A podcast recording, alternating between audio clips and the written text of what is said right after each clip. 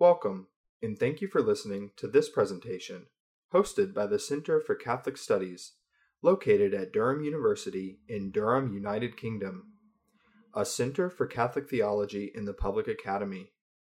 For more information, visit our website at www.centerforcatholicstudies.co.uk or follow us on Twitter at CCSDHAM. The following lecture was presented on the 9th of May, 2019, by Dr. Vincent Lloyd, Associate Professor of Theology and Religious Studies at Villanova University. It is presented as part of a joint Alan Richardson and Catholic Theology Research Seminar series and is entitled Black Dignity.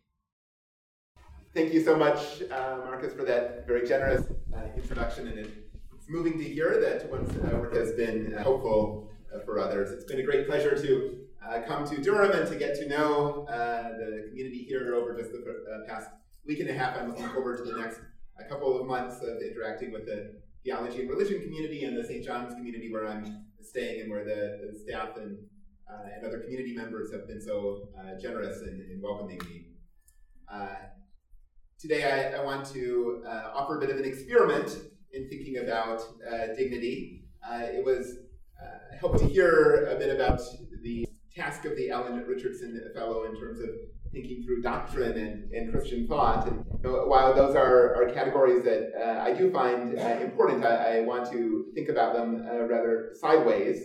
Um, my experiment is to think first with negative theology and to think what it means to take negative theology not as a, a project for systematics, uh, but for ethics. Right? What does it mean when we start our uh, discussions of Christian ethics in the negative about what we cannot say, rather than with a moralizing of telling people what they ought to do and how they ought to live?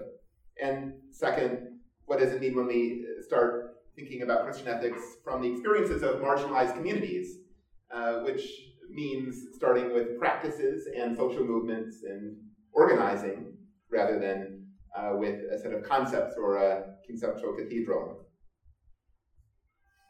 The language of dignity is a common denominator of racial justice movements uh, across US history. The abolitionist movement, the civil rights movement, the black power movement, and black feminist organizing. In 2016, the Movement for Black Lives disseminated a platform that begins, quote, Black humanity and dignity require Black political will and power. And Black Lives Matter associated preacher Osagyefo Sekou proclaimed, quote, I understand the gospel to affirm Black dignity. Yet, Black political struggles and in the background, Black political theology are more often identified with themes of love and justice than with dignity. I hypothesize that if dignity takes center stage, forms of black political struggle seemingly at odds with each other, black nationalists and integrationists, black feminists and Afrocentrists, black writers and black community organizers, in fact appear to be animated by the same fundamental impulse and a political theological impulse.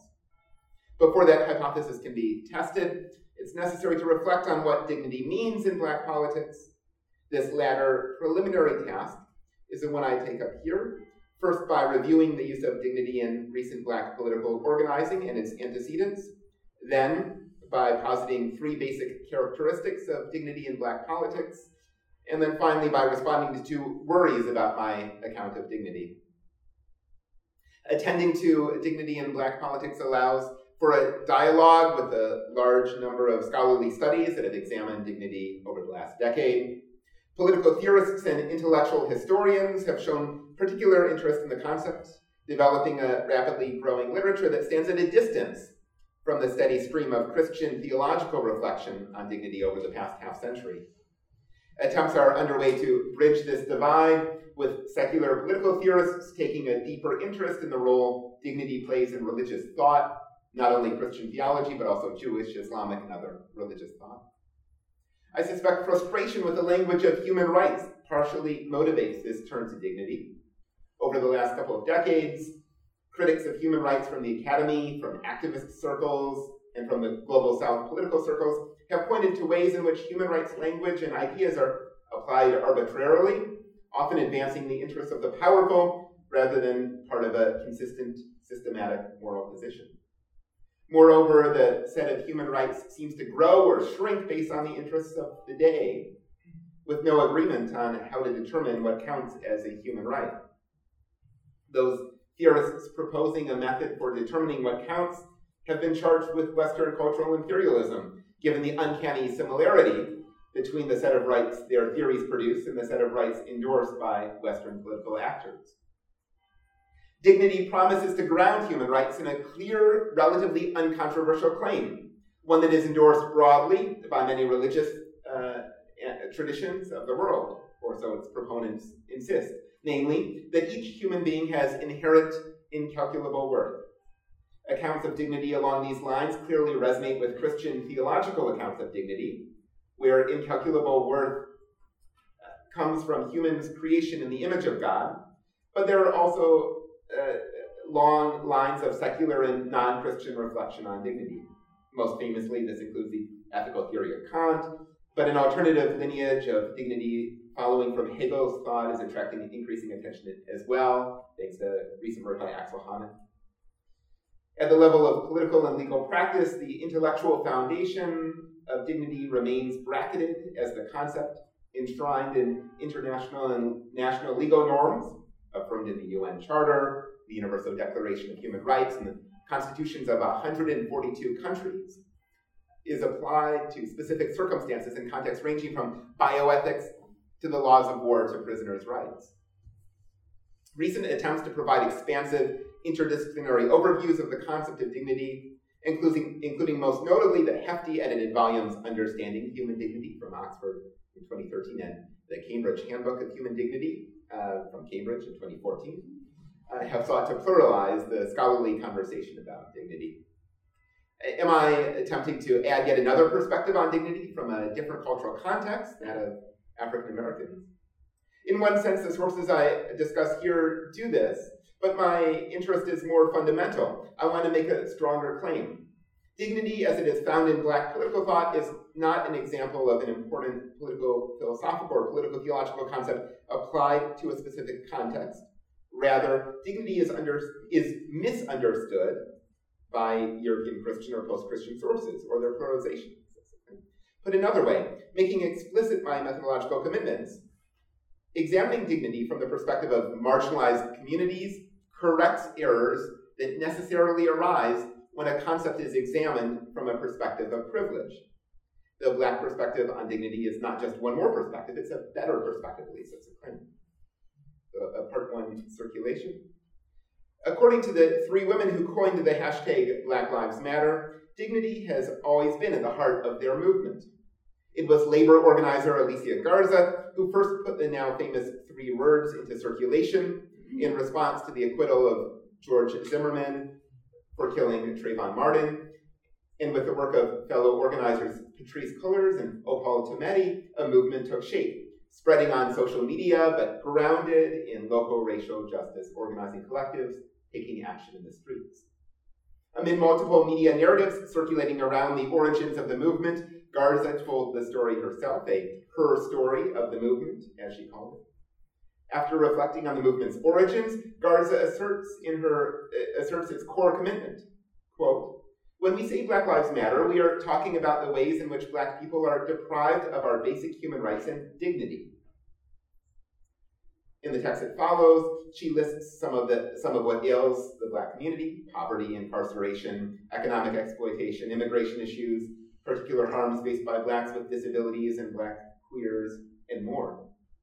All of this, Garza asserts, is part of white supremacy, a structure of domination that Black Lives Matter aims to challenge. The ultimate goal is not to benefit black people, but to benefit everyone. When, she writes, quote, when black people get free, everybody gets free. When the movement calls, what the movement calls for, Garza concludes, is, quote, defense of our humanity. That is what will restore dignity to blacks, and that is what will point us in the direction of a road without domination, a road where everybody is free. Cullors, uh, Garza's collaborator, similarly places dignity at the heart of her understanding of the movement. She reflects, quote, I come at my work from a deep philosophical place that asks, what does it take for humans to live in our full humanity and allow for others to live in their full dignity? Cullors founded Dignity and Power Now, a grassroots organizing collective based in Los Angeles that focuses on empowering those incarcerated and their loved ones, using tactics that include coalition building, art, research, and leadership development. Dignity and Power Now challenges mass incarceration by focusing locally, aware of both the effects of imprisonment on individuals and the broader systems, the prison industrial complex, of which the Los Angeles criminal justice system is a part. In her memoir, Cullors reflects on the origins of her organization's name. She remembers the arrest of her brother, and she remembers how, at the same time uh, that uh, at the same time that mainstream America was ignoring the realities of police violence experienced by black communities like hers, Nelson Mandela had become an international icon of the struggle for justice. She recounts the words of Mandela's speech from his 1964 trial. Quote, Our fight is against real and not imaginary hardships, poverty and lack of human dignity. The lack of human dignity experienced by Africans is a direct result of the policy of white supremacy. Domination deprives individuals of dignity, and the call for dignity motivates the struggle against domination, she's saying. That struggle takes place through art, activism, research, and other activities.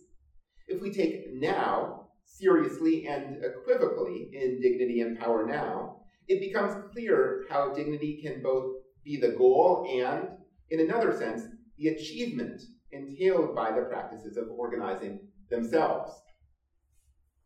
Opal Tometi is a Nigerian American who directs the Black Alliance for Just Immigration. She too describes Black Lives Matter in terms of dignity. It aims, quote, to protect and affirm the beauty and dignity of all Black lives.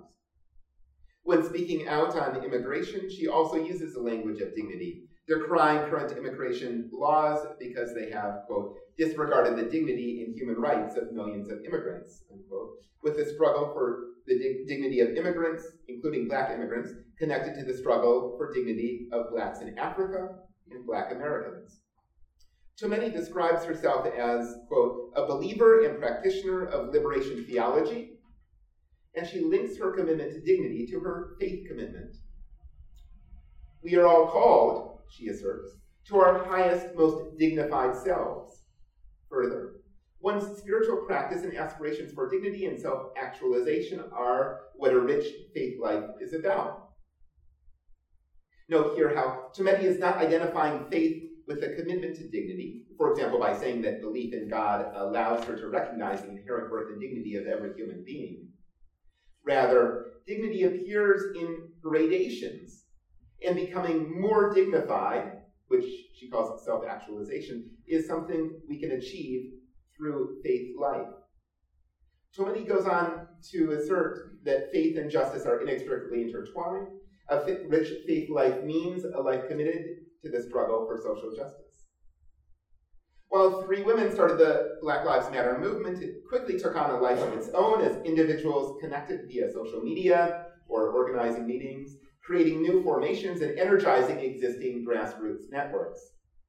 With media narratives defining the movement and limiting it, leaders decided to work together on a platform that could spell out in detail the shared values of movement participants and the injustices that the movement, in all its manifestations, targeted.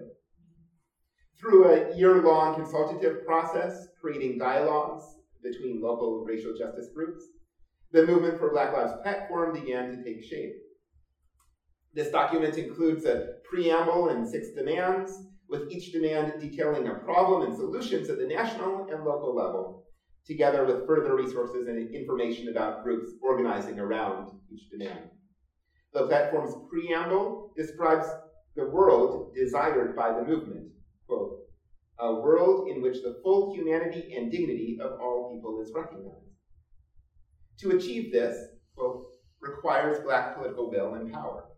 Again, there is a certain equivocation here. In one sense, dignity is the desired end state, likely never to be reached. In another sense, the more black organizing, the more black dignity.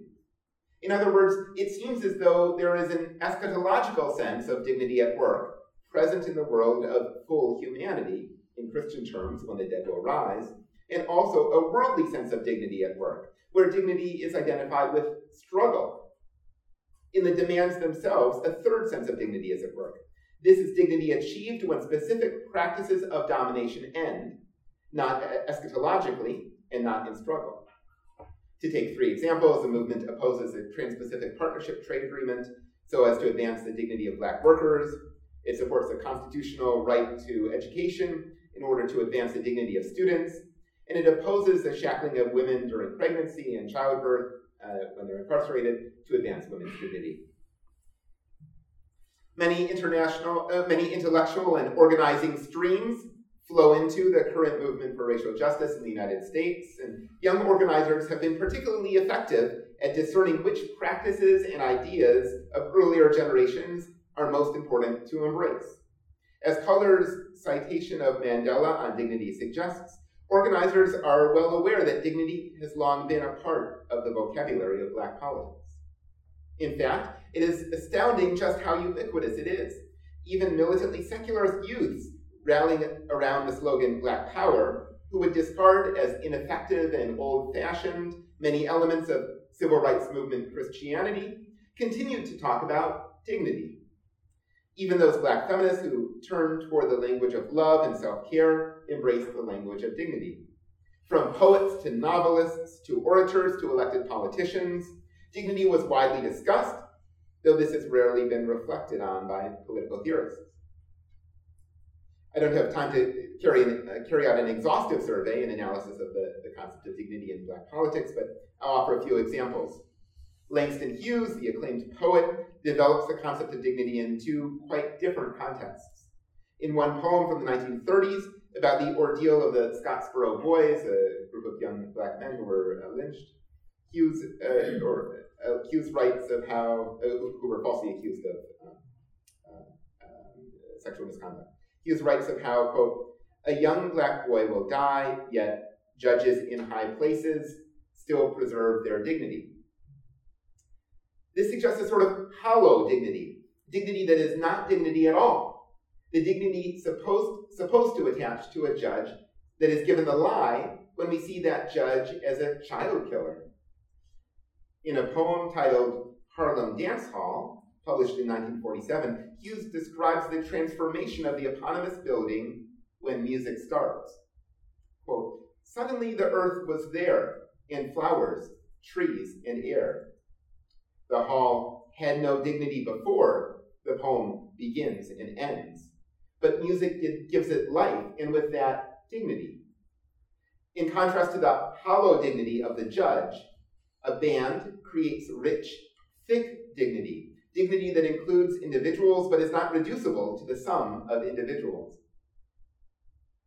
The concept of dignity was deeply baked into the vocabulary of Martin Luther King Jr. Indeed, in a collection of his key writings, the word dignity appears more than 100 times, and it occurs more than 30 times in King's account of the Montgomery bus boycott.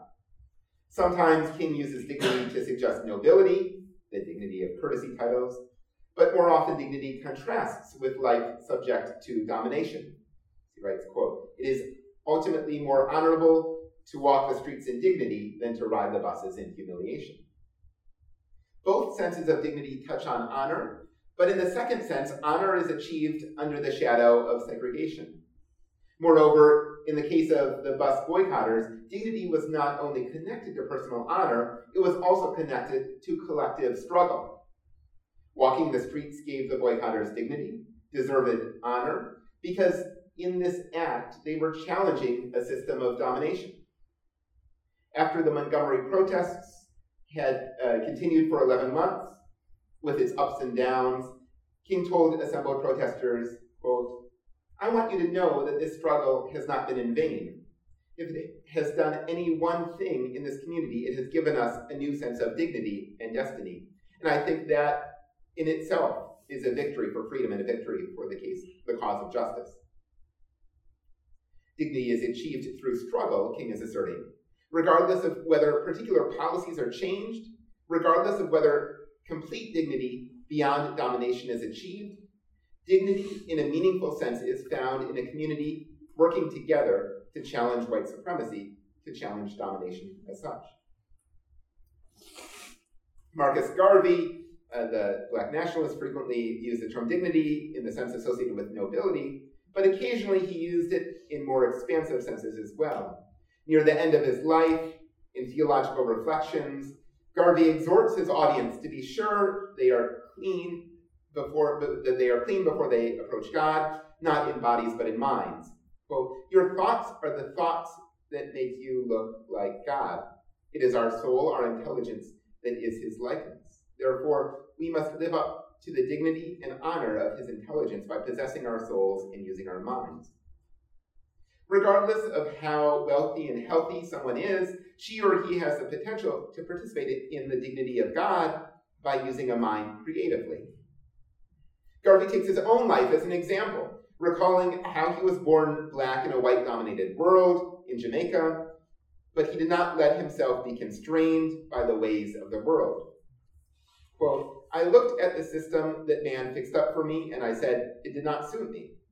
Unquote. This is dignity, realizing that systems of domination constrain our humanity, stamp out the image of God, and then creatively rebelling. In later black nationalist writings, dignity would continue to play an important role. For example, with Malcolm X repeatedly naming human dignity as the goal of his struggle. A few years later, Stokely Carmichael uh, would repeatedly invoke the concept of dignity, for example, calling on black nationalists to, quote, make alliances with people who are trying to rebuild their cultures, trying to rebuild their history, trying to rebuild their dignity with people who are fighting for their humanity. The concept of dignity is found in the classics of black feminism, from Ida B. Wells to Anna Julia Cooper, as well as the modern classics from Audre Lorde to Angela Davis to Alice Walker. Bell Hooks is particularly instructive because she uses dignity not only to mark opposition to white supremacy, but also to look at the differential impact of domination across gender lines. Black women, unlike black men, quote, were made to feel that when survival was a crucial issue, personal dignity should be sacrificed, unquote.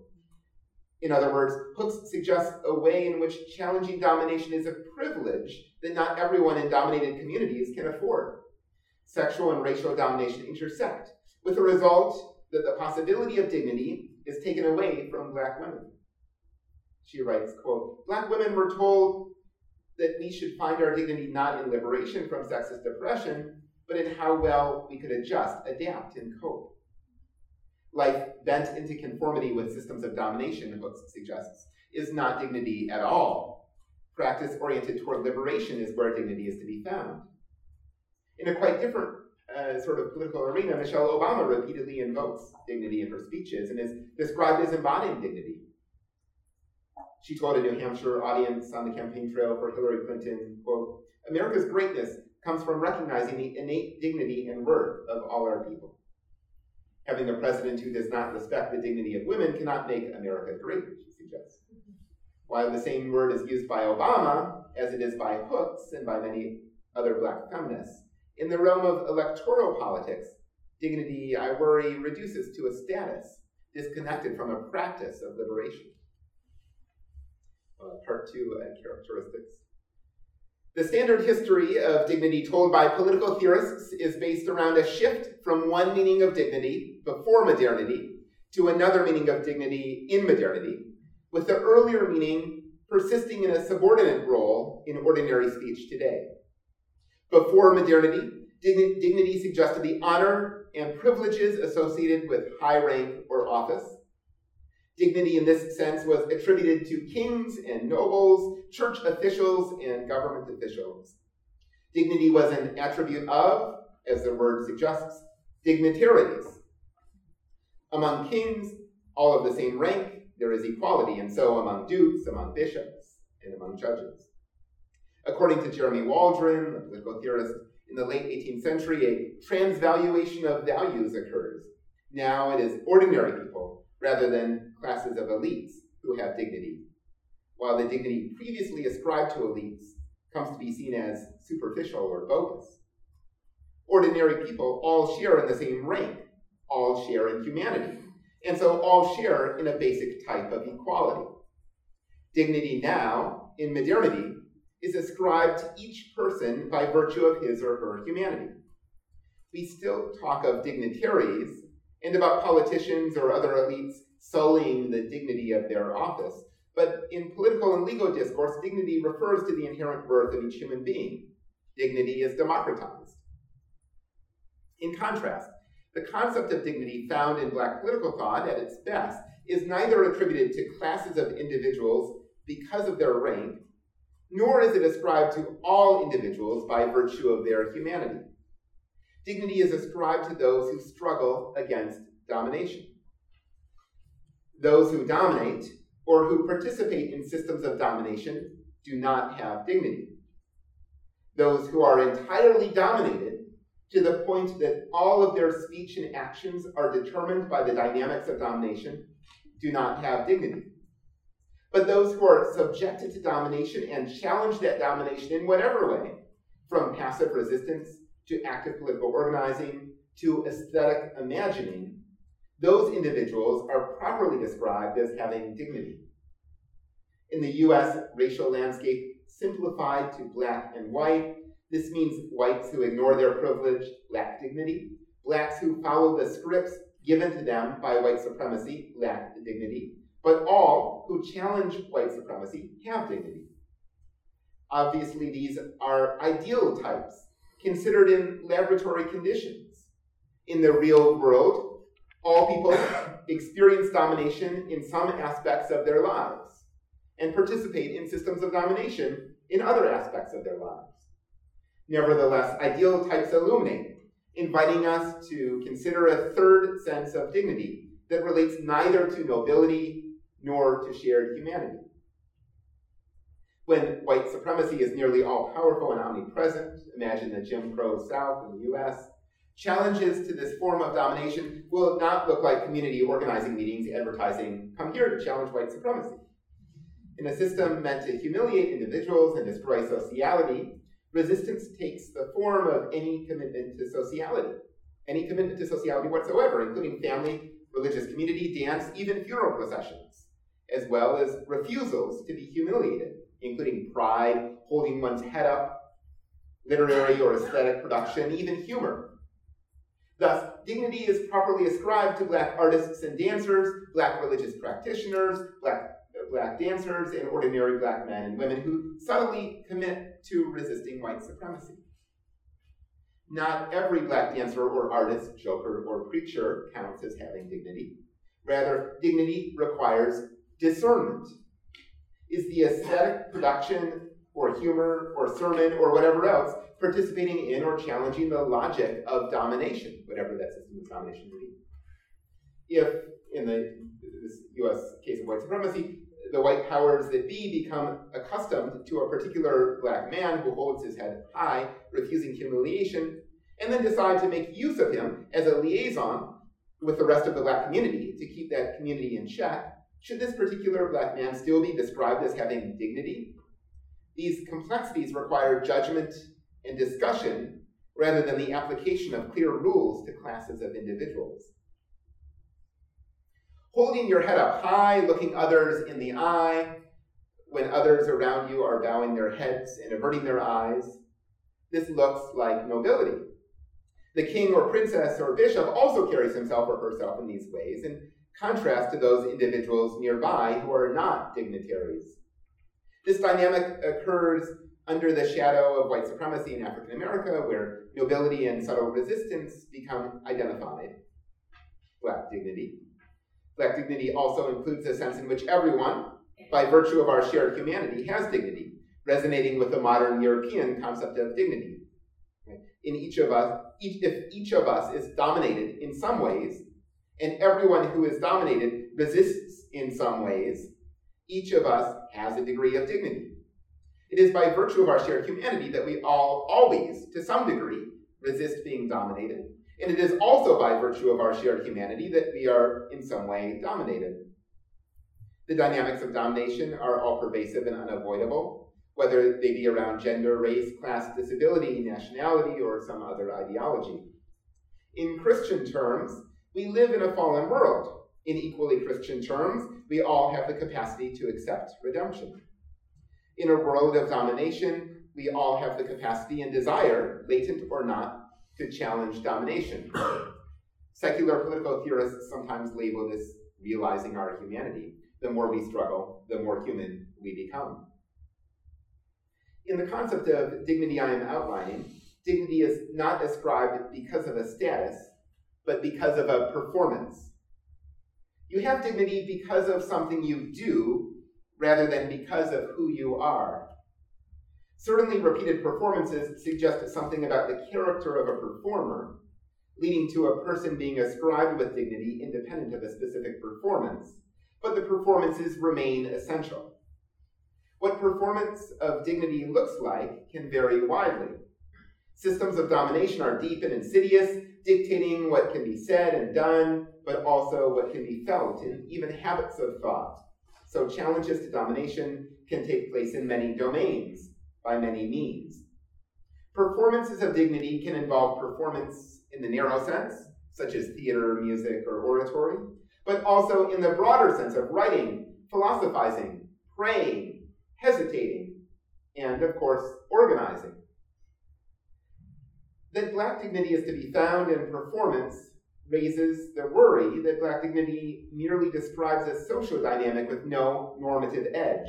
And so that's what political and legal practitioners find so valuable about the concept of dignity today. Of course, in the tradition of black political thought, there are clearly normative claims made for dignity.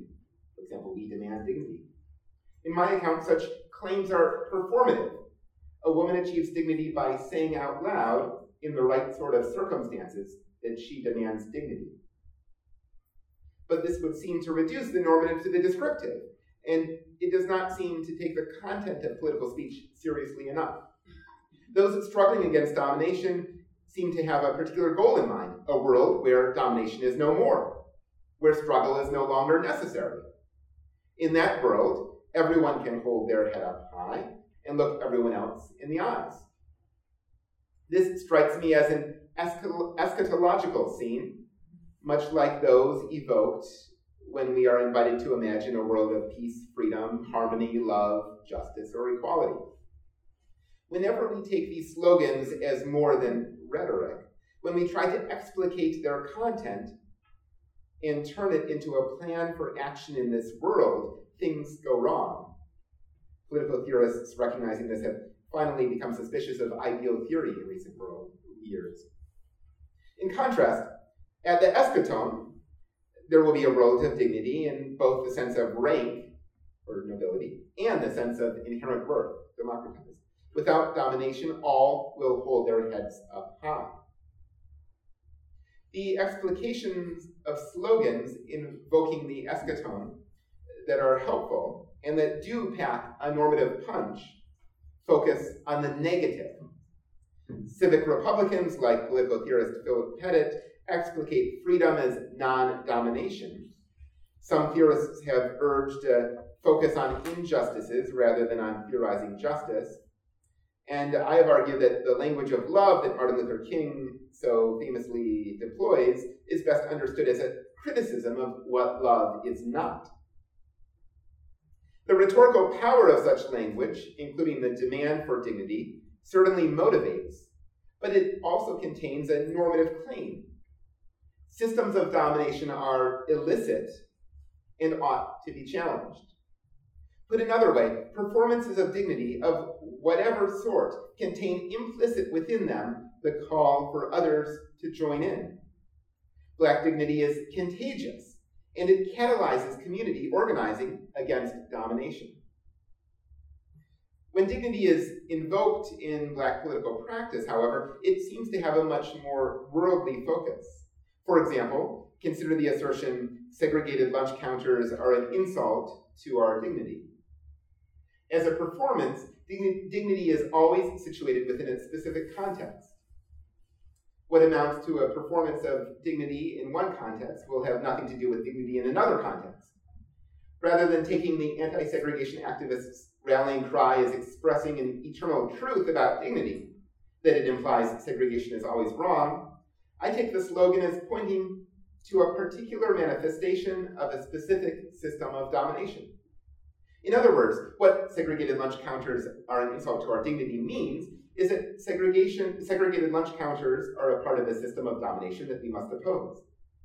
The claim also conjures a world without domination, a world redeemed, that motivates action in the present. Segregation is a mark of the distance between the world and between that world and our world. And opposing segregation indicates our commitment to that other world. Through the performance of that commitment in rhetoric and action, we see dignity as it appears in this world, not in some pure form imagined in a world redeemed, but in its worldly form as opposition to domination. This brings us to the question of religion and specifically political theology. The democratized account of dignity that circulates in modernity is often presented as a secularized theological concept. In Christian thought, humans are created in the image of God, guaranteeing our inherent worth. With secularization, this image is given specific content, legible outside of a religious context. For example, it is said that possessing the capacity to reason is the way that humans image God. In this view, the pre modern account of dignity was misaligned with Christianity, and it developed independent of Christian reflection on the image of God. The transvaluation of dignity that took place with the start of modernity brought dignity into alignment with Christianity, culminating in near coincidence of Catholic accounts of dignity and accounts of dignity in the nascent international legal regime during the mid 20th century. The story is certainly more complicated with pre-modern with a pre-modern view having its own political theology, with the king's dignity guaranteed by his association with the divine, whereas the modern concept of dignity corresponds to a more incarnational theology. But is there any way of understanding black dignity, in the sense I've uh, described it, that suggests a relationship to Christian theology? Many of the black political leaders who have used the language of dignity also participated in or were formed in Christian communities.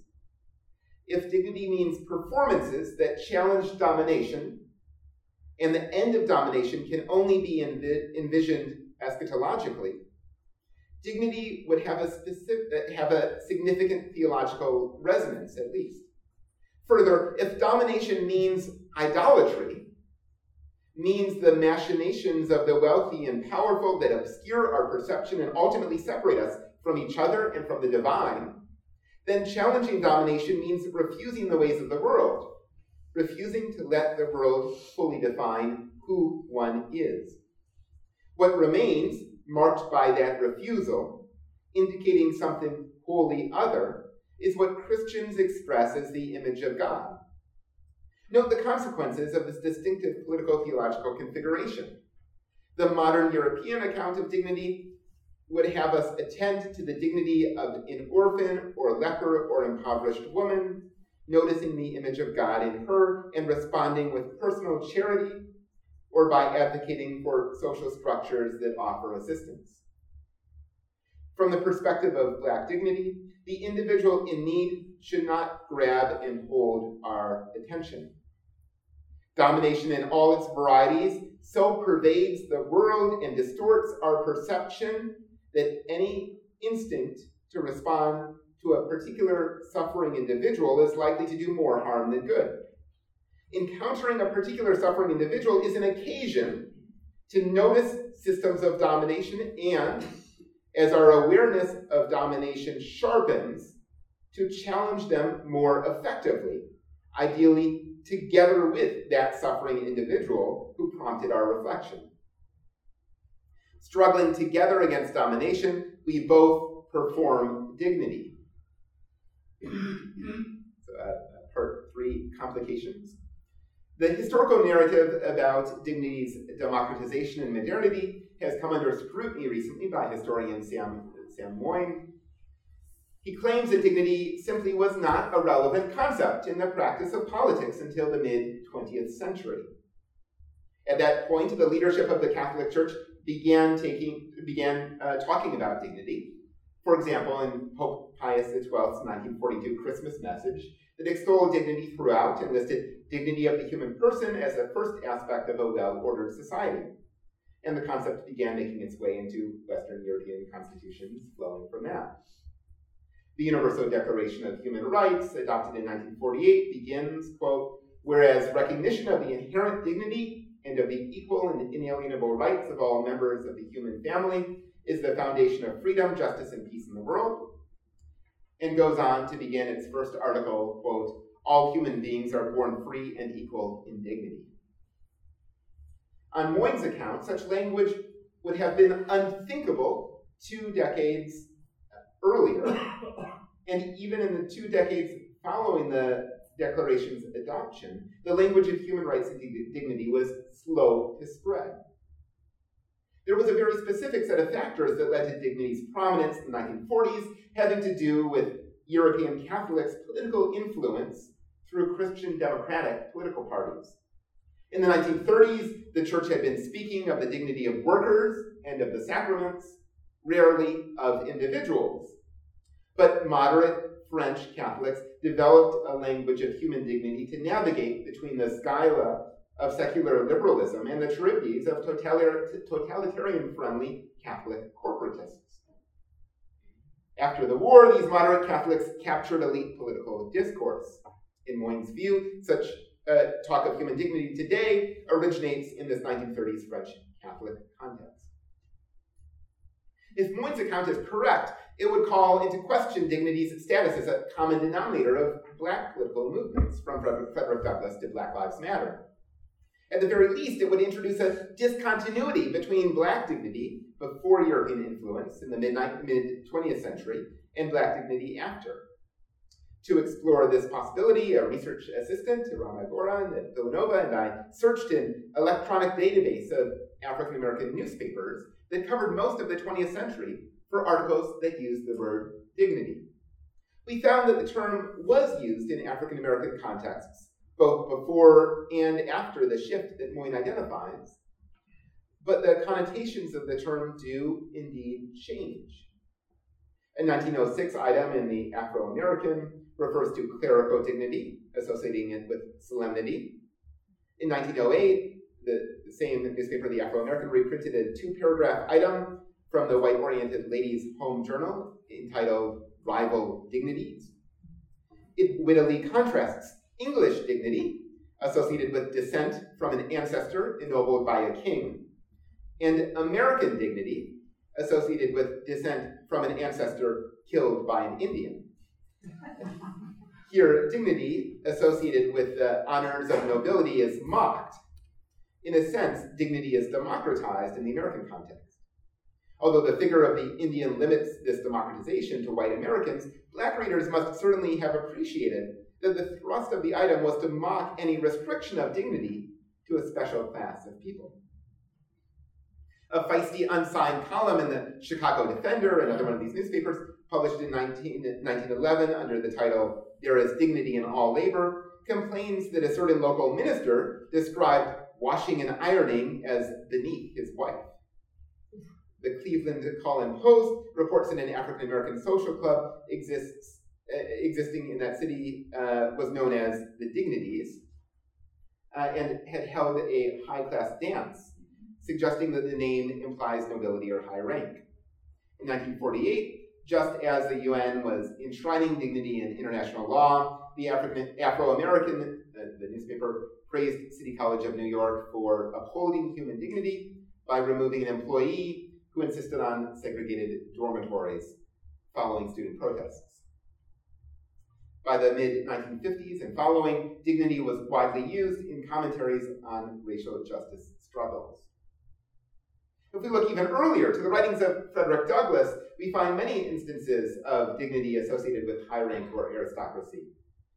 Uh, in The Life and Times of Frederick Douglass, his third and longest autobiography, published in 1881, we find the author describing the, quote, great dignity and grandeur of, of a certain colonel's home, a dignity and grandeur about the Chief Justice, uh, uh, a, a judge, uh, and a certain Commodore who departed, deported himself with much dignity toward us all, for example.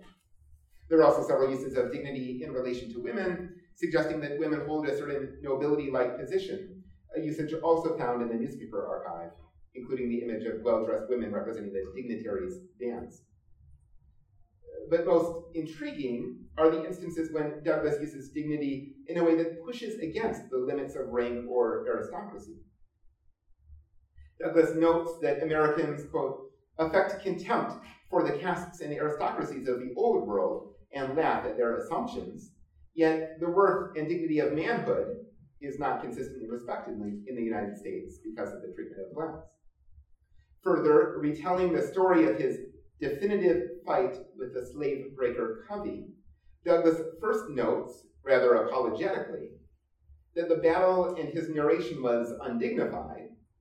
Yet the struggle was essential to recount, Douglass tells us, because it marks the turning point in his life, allowing him to dream anew of freedom. It, quote, revived a sense of my own manhood. Before, before, before the fight, Douglass suffered from crushed self-respect. Now, he was confident and determined, all because of the physical struggle. Douglass concludes, quote, a man without force is without the essential dignity of humanity. In short, in Afro- African American writing, we find the language of dignity used the way it is used in the ambient culture to denote high rank or, in the second half of the 20th century, inherent worth. But we also find a third concept of dignity, black dignity, as I called it, not accounted for by Moyn, not traceable to 1930s France. Black dignity both admires and mocks the pretenses of American dignity to universality affirming instead dignity identified with what Douglass calls force, with struggle against domination, embodied, embodied in a slave breaker or manifested in a system of white supremacy. My second and final, the second and final worry that I want to consider about black dignity comes from a quite different direction. One component of the quite sophisticated political project advanced by young black activists today is an attack on respectability politics. By this, they mean black politicians and activists who would offer a certain, certain sort of performance to white audiences in order to per- be perceived as respectable and so worthy of white attention. Sometimes the dynamics of respectability are internalized in the black community itself, with black leaders receiving support from the black community because the leader appears respectable, for example, in the way she dresses or speaks or acts. Activists worry that not only are such performances unseemly, they also compromise the content and style of black political demands for an uncertain and often negligible payoff. Put another way, playing respectability politics appears to, to, appears to activists to solicit the respect of whites or the white gaze at the cost of black self respect or black dignity. On the other hand, respectability and dignity seem troublingly close to each other. Are not the words respectable and dignified used almost synonymously? Are not some of the performances of dignity discussed above, for example, in the Dignities Dance Hall, really attempts to garner respect from whites, either directly or through an internalized white gaze. This worry becomes particularly acute when the language of dignity is applied to women, sometimes by women. Anna Julia Cooper, the Washington, D.C. based community organizer, adult educator, and foremother of intersectionality, writes of the mission black women have to represent their race as a whole because, as she writes, quote, when and where I enter in the quiet, undisputed dignity of my womanhood, without violence and without suing or special patronage, then and there the whole Negro, Negro race enters with me. Womanhood is effectively an aristocratic ring, giving black women an opportunity that black men do not have. If they lean on their aristocratic womanhood, black women will be given the honors appropriate to all women and allowed into workplaces, opening the doors for black men to follow.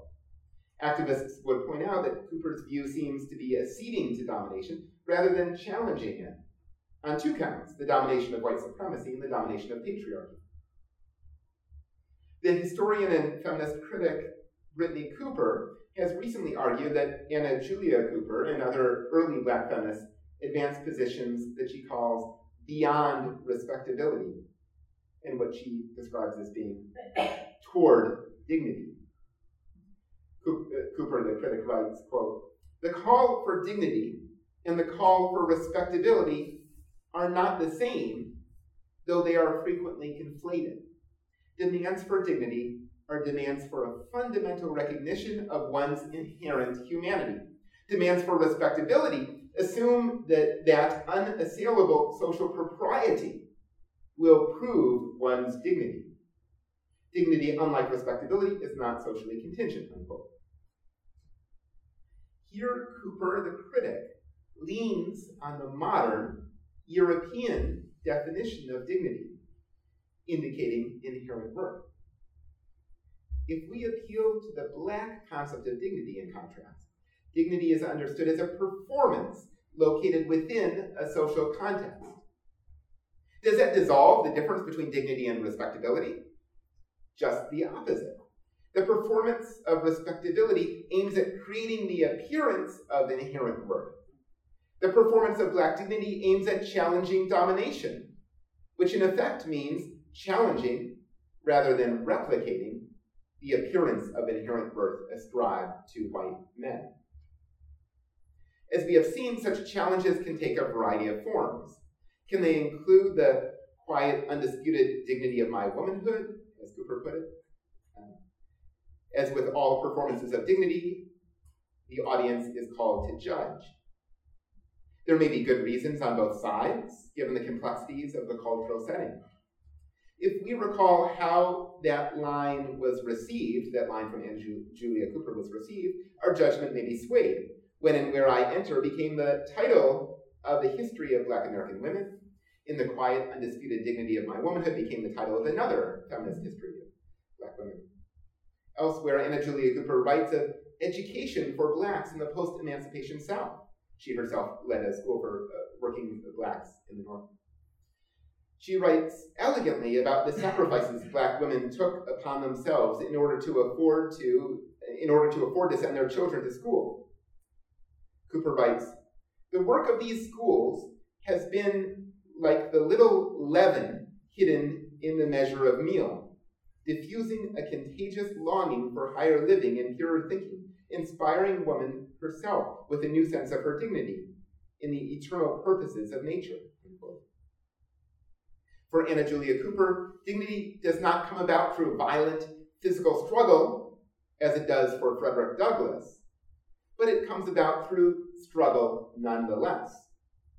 If we understand struggle as a challenge to white supremacy, then the practice of education that Cooper describes here, the longing for higher living and purer thinking that is cultivated by schools, most certainly runs against the machinery of domination that would quash all such desires. And here, Cooper returns us to the political theology of dignity. The forces of domination would keep black women and their children tethered to the world, but refusing the ways of the world, refusing white supremacy, and desiring something more elevates us to participate in the eternal. Thank you.